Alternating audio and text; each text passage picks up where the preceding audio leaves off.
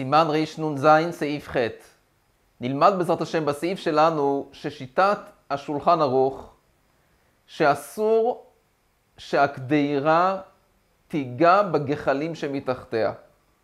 אדם שרוצה להשעות קדירה מערב שבת על גבי האש, על גבי הגחלים, אסור שהגדירה תיגע בגחלים שמתחתיה. השולחן ערוך סובר שדבר כזה, כאשר הקדרה נוגעת בגחלים שמתחתיה, זה נחשב להטמנה בדבר המוסיף אבל. אפילו הטמנה במקצת, אפילו רק שהחלק התחתון של הגדרה נוגע בגחלים, כבר זה מקבל שם של הטמנה, וזה הטמנה בדבר המוסיף אבל. הטמנה בדבר המוסיף אבל אסור גם מערב שבת. דבר אחד.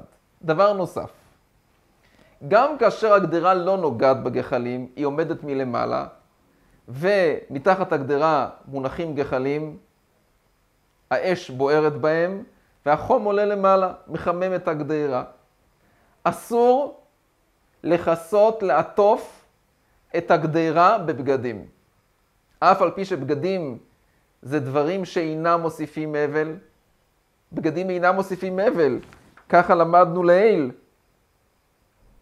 בסעיף ג', כסות זה דבר שלא מוסיף אבל, אז למה אסור? אז פה נלמד בעזרת השם שהשולחון ערוך סובר שאומנם הבגדים מצד עצמם אינם מוסיפים אבל, אבל מכיוון שיש חום מתחתיהם, יש גחלים בוערות, הגחלים מעלים את החום למעלה, אז יוצא שהגחלים גורמים לכך שהבגדים יהיו מוסיפים אבל. אז לכן אסור שיהיה מצב שיש גדרה, שיש מתחתיה גחלים, שיש מתחתיה אש בוערת, והוא עוטף את הגדרה בבגדים, בכסות, כי אז נחשב שהכסות מוסיפה אבל מחמת האש שתחתיהם. אז מה העצה? העצה היא שהבגדים לא ייגעו בגדרה, אלא יהיה הפסק של אוויר בין הבגדים לבין הגדרה. יניח שם איזשהו איזשהו, איזושהי אה, קופה, איזשהו ארגז, ואת הארגז יכסה בבגדים. אז באופן כזה שהבגדים לא נוגעים בגדרה, אז זה לא נחשב להטמנה, וממילא אין בזה בעיה. נקרא בפנים. אומר השולחון אור בסעיף ח' אף על פי שמותר להשעות גדירה על גבי קירה שיש בה גחלים, על פי הדרכים שנתבהרו בסימן רנ"ג. המשתבור מסביר כאן שכוונת השולחון ערוך לומר שמותר להשעות גדרה על גבי האש רק באופן שהחלק התחתון של הגדרה לא נוגע בגחלים, כי אם הוא נוגע בגחלים זה נחשב להטמנה, הטמנה במויסיף אבל, וגם צריך שהגדרה תהיה מבושלת כל צורכה. אם הגדרה לא מבושלת כל צורכה, אז אסור להשעות אותה על גבי קירה שאינה גרופה או כתומה. אז זה כוונת השולחון ערוך.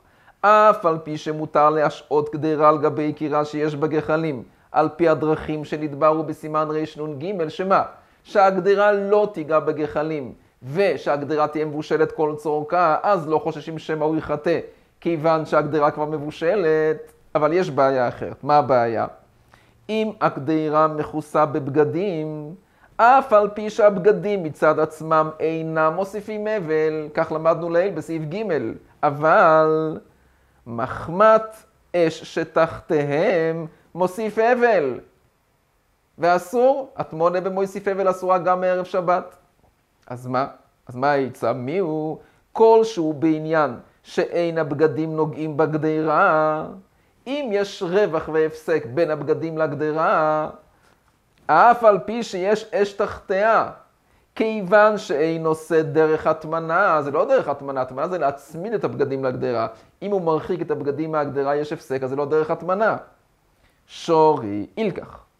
איכה שמעמיד גדרה על גבי קירה או קופח שיש בהם גחלים, ואין שולי הגדרה נוגעים בגחלים, כי אם שולי הגדרה נוגעים בגחלים, אז יש כאן בעיה של הטמונה, הטמונה במקצס במויסיף אבל, וזה ודאי אסור.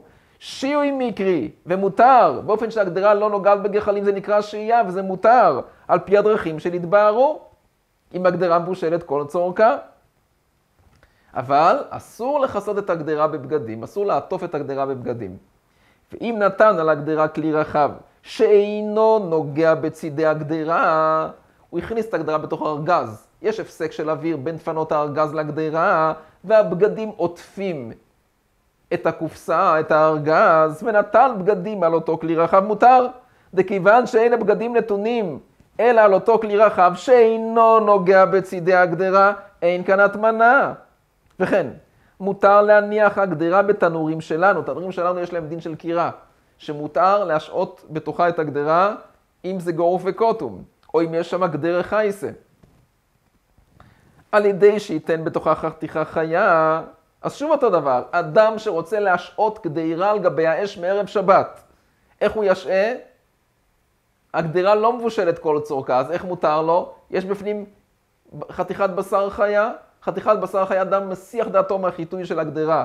ללילה זה בכל מקרה לא יהיה מוכן גם על ידי חיטוי, למחר בבוקר ודאי שזה יהיה מוכן גם בלי החיטוי שלו, אז אין בעיה, אין גזירו שם או יחטא.